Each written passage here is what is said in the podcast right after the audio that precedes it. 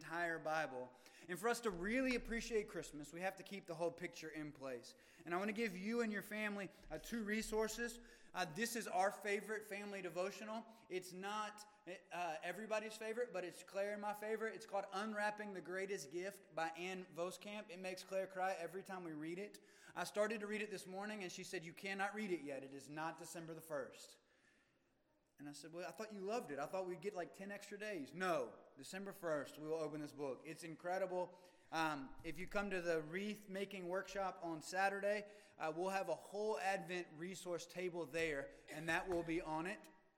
And then this is a resource you've heard me uh, mention before uh, for young kids, pre literate kids. Uh, our favorite is the Jesus Storybook Bible. Our family reads from this every day. And just as we get ready to start um, the story of the Bible, I want to read you uh, just a section. Says, Now some people think the Bible is a book of rules, telling you what you should and shouldn't do. The Bible certainly does have some rules in it, but they show you how life works best. But the Bible isn't mainly about you and about what you should be doing. The Bible is mainly about God and what God has done. Other people think the Bible is a book of heroes showing you people you should copy. The Bible does have some heroes in it, but as you'll soon find out, most of the people in the Bible aren't heroes at all. They make some big mistakes, sometimes on purpose. They get afraid and run away. At times, they're downright mean. No, the Bible isn't a book of rules or a book of heroes. The Bible is most of all a story. It's an adventure story about a young hero who comes from a far country to win back his lost treasure. It's a love story about a brave prince who leaves his palace, his throne, everything to rescue the one he loves. It's like the most wonderful of all fairy tales has come true in real life. You see, the best thing about this story is that it is true. There are lots of stories in the Bible, but all of the stories are telling one big story the story of how God loves his children and comes to rescue them. And it takes the whole Bible to tell this story. And at the center of the story, there's a baby. Every story in the Bible whispers his name. He is like the missing piece in a puzzle, the piece that makes all the other pieces fit. And suddenly, you can see a beautiful picture. This is no ordinary baby. This is the child upon whom everything would depend. This is the child who would one day. But wait, our story starts where all good stories start. Right in the very beginning.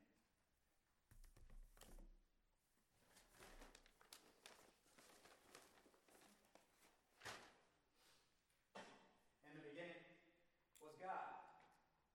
Maybe. In the beginning was God. God the Father, Son, and Holy Spirit. You see, Christians don't worship a, a single monad God that existed, but a God of Father, Son, and Holy Spirit. Three gods, one person. So God has existed from all eternity in perfect, loving community, loving one another and receiving love. The Father loving the Spirit and the Son, the Son loving the Father and the Spirit, the Spirit uh, lavishing love on the Father and the Son. Love in perfect community, overflowing in joy and satisfaction and contentment. God full of happiness. Because those who, whom God respects most return that phrase Father and Son and Holy Spirit in perichoretic union, is how the ancients would say it, in an eternal dance of joy. And God is so delighted in this joy that God decides to create. You see, the Christian God doesn't create from boredom.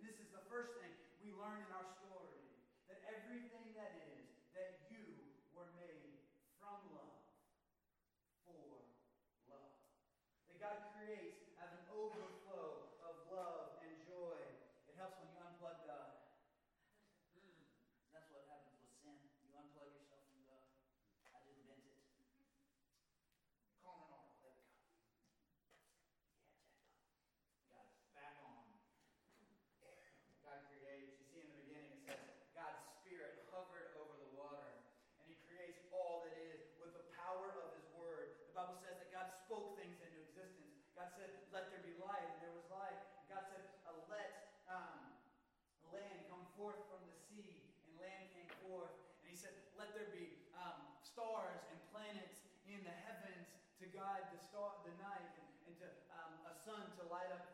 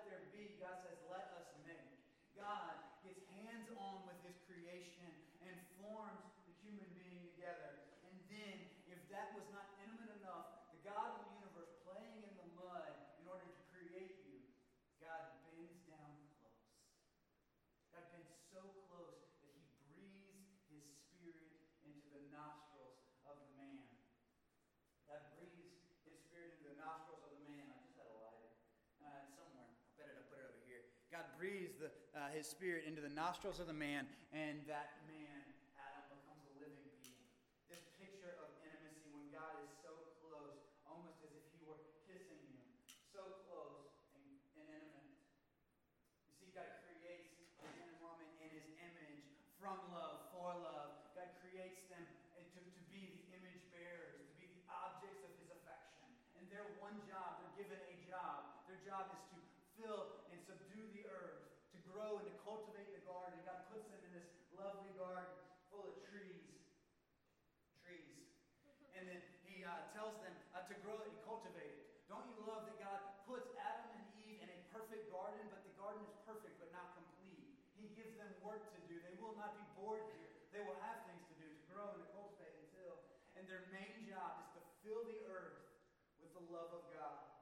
got created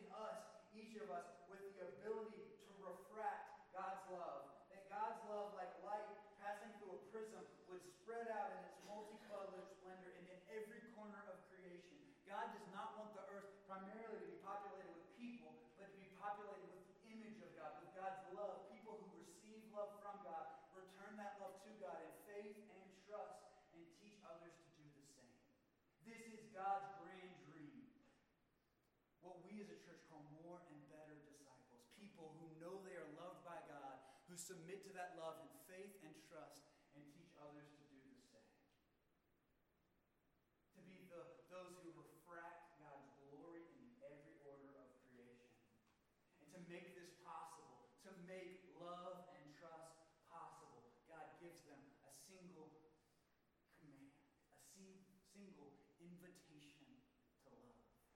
see commands get a bad day.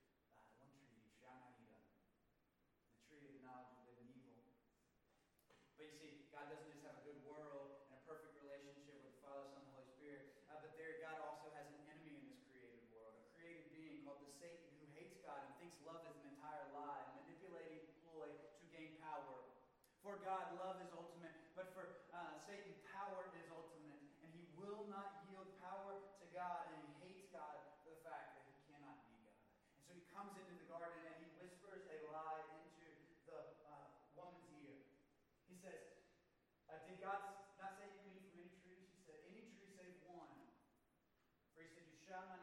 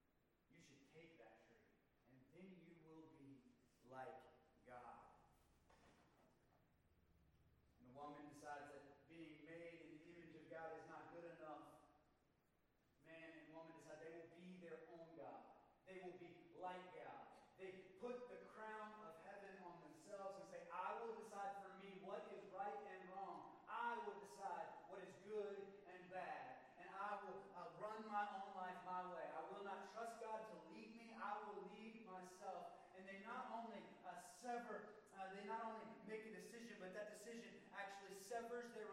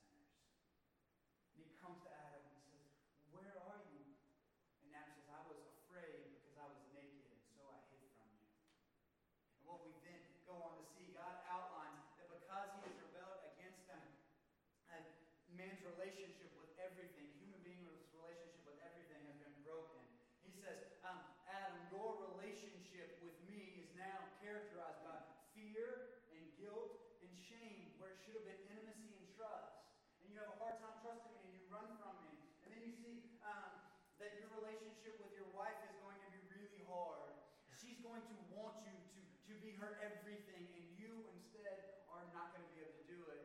Eve, you're going to want your husband to fill you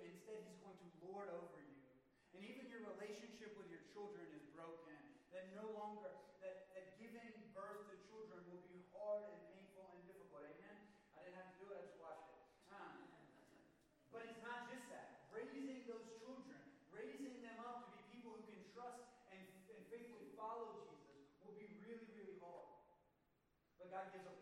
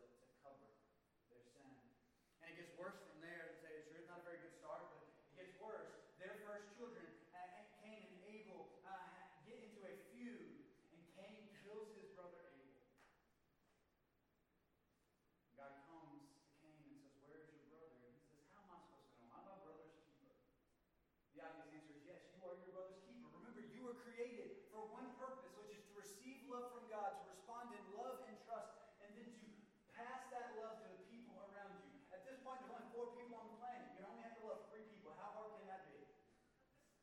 Evidently, really hard. Because Cain's heart is wicked and turns against it. He kills his brother, but God is merciful. God marks him and then preserves his life.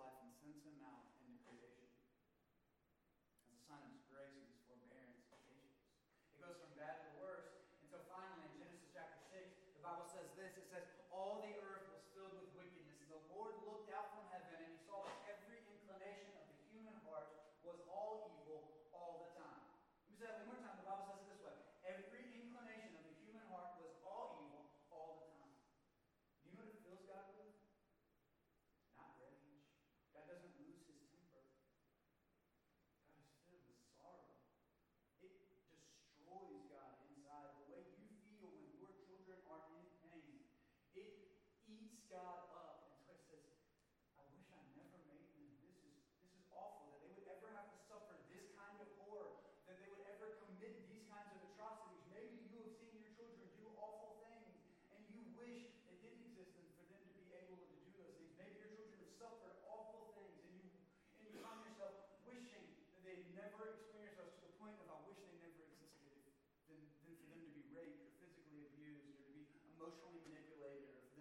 to go hungry.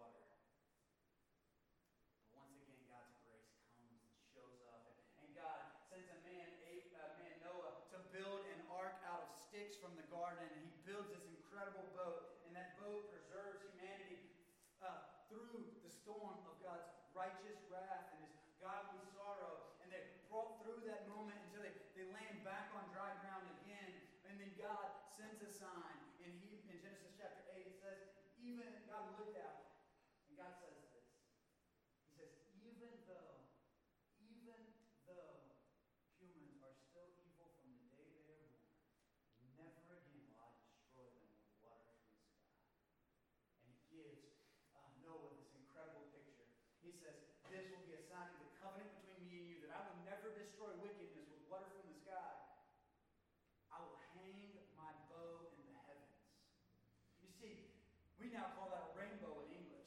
But the Hebrews didn't have a separate word for that. The word bow is the word for a war bow. You know, you know what a bow and arrow is? And when God hangs his bow in the heavens, he is giving something that will show you the future. For when a bow is bent, who is it aiming at? No longer is God's bow pointed at the earth. God's bow is pointed back to heaven. Noah's given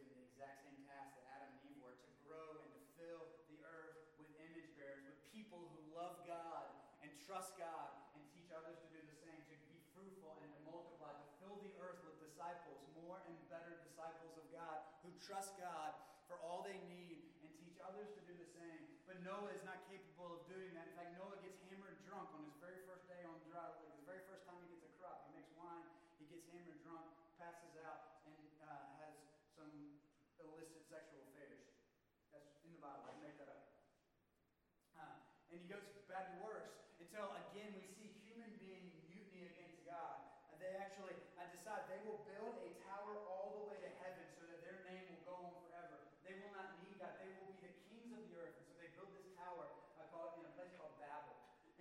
God sees it, He sees that they are trying to supplant God again.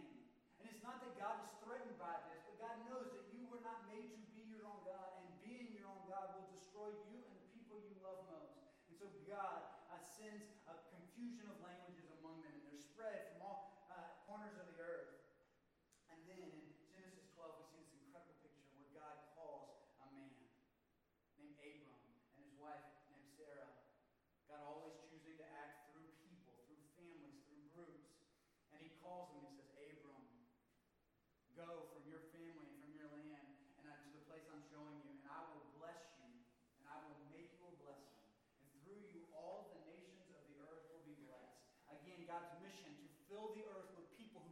only know God and teach others to do the same. God takes a man and he trains him to trust him over and over and over again. God teaches him to trust him by taking him to a new place, and then God teaches him to trust him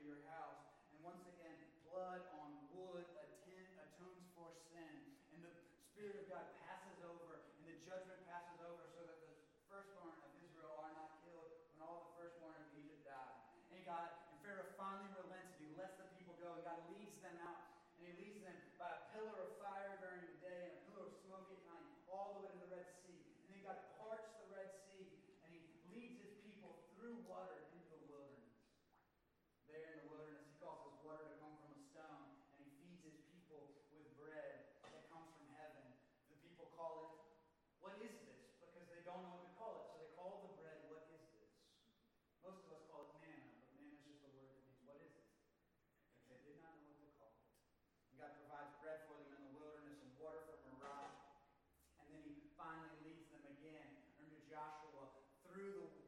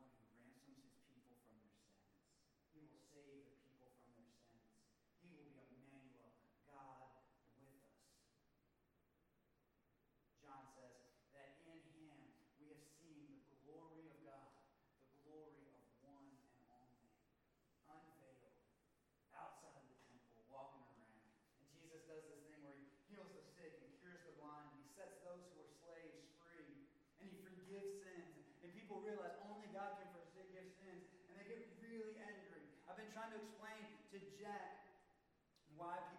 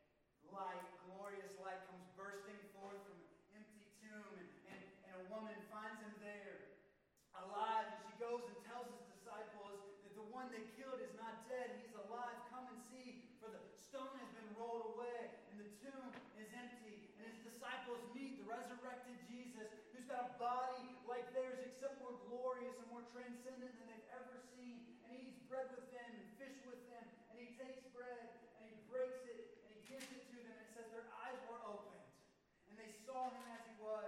And in that moment, they start to realize that he is the true Adam who did not believe the lie about the fruit, who did not eat from the tree, but wore the tree to the cross. They see that he is the true Cain, the true elder brother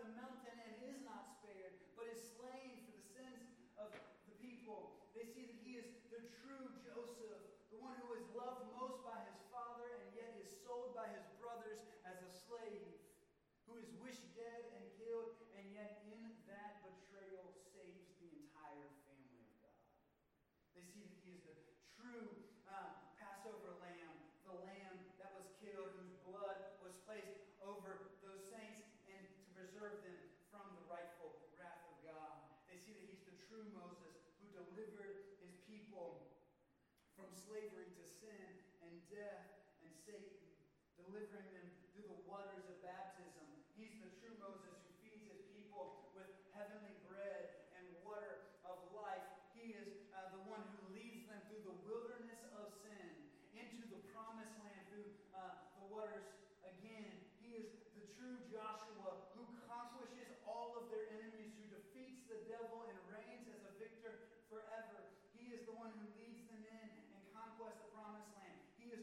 shepherd like David. He is the king to end all kings. He is the king that will reign over every nation. And all kings of heaven and earth will flock towards him. That all people on earth will be blessed through this one man, Jesus. He is the true son of Abraham, the true son of David, the true son of Adam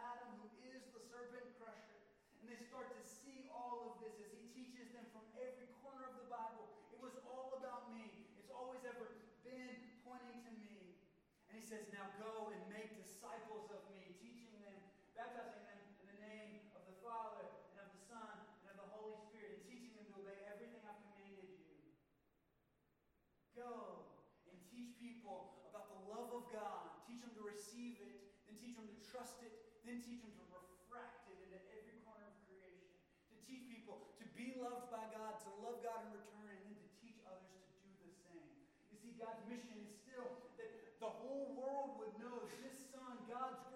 God's goodness, God's glory.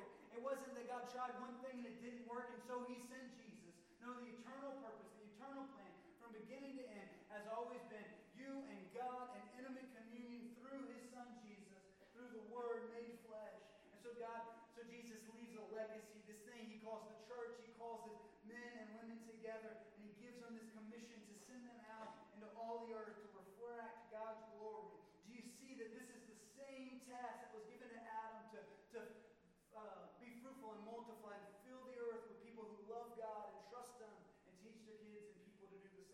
Same message given to Noah, and same message given to Abraham, and to Moses, and to David. Same message of the prophets, same task, same hope, same goal. But this time, this time, God gives them another gift. Not only does He give them a message and a goal and a task, He gives them the meaning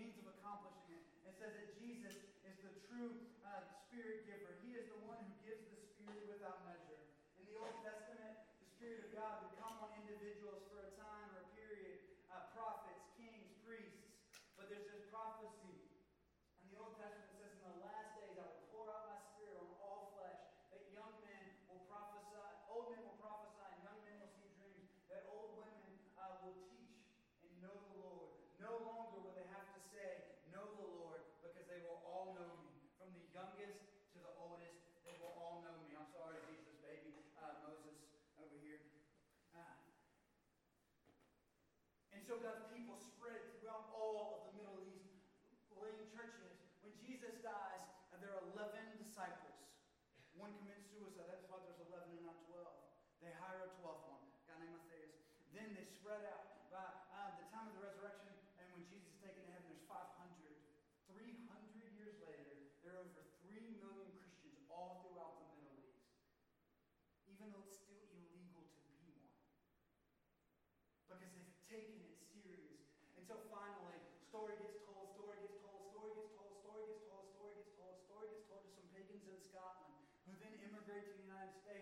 tell the story to their kids and their kids and their kids and their kids, until finally a full-blooded American Scottish redneck named Andrew Ruth hears this story and tells it to you.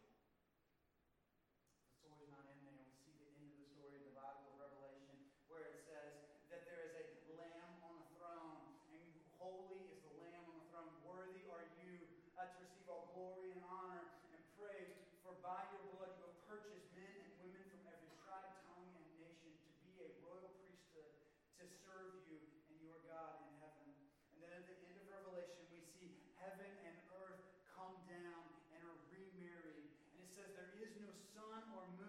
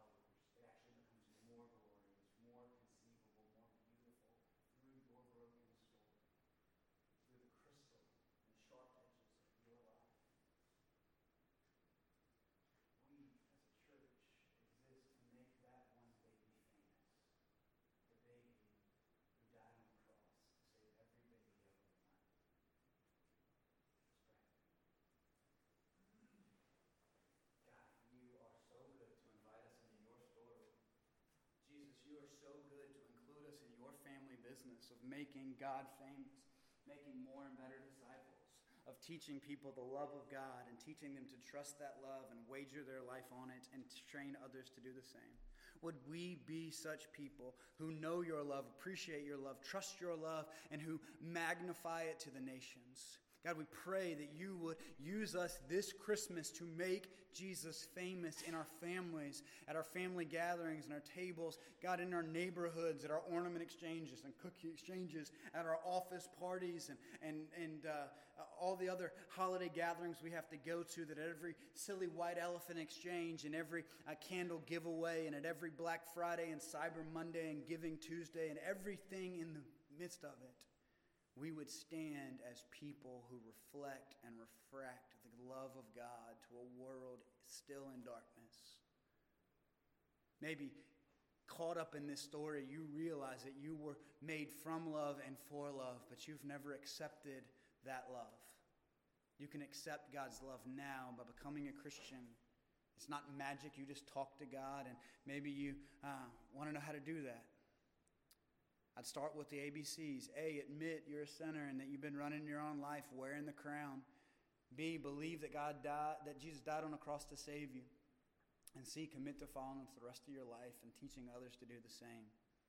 You might do that right now with a simple prayer like this one God, I see myself in your story.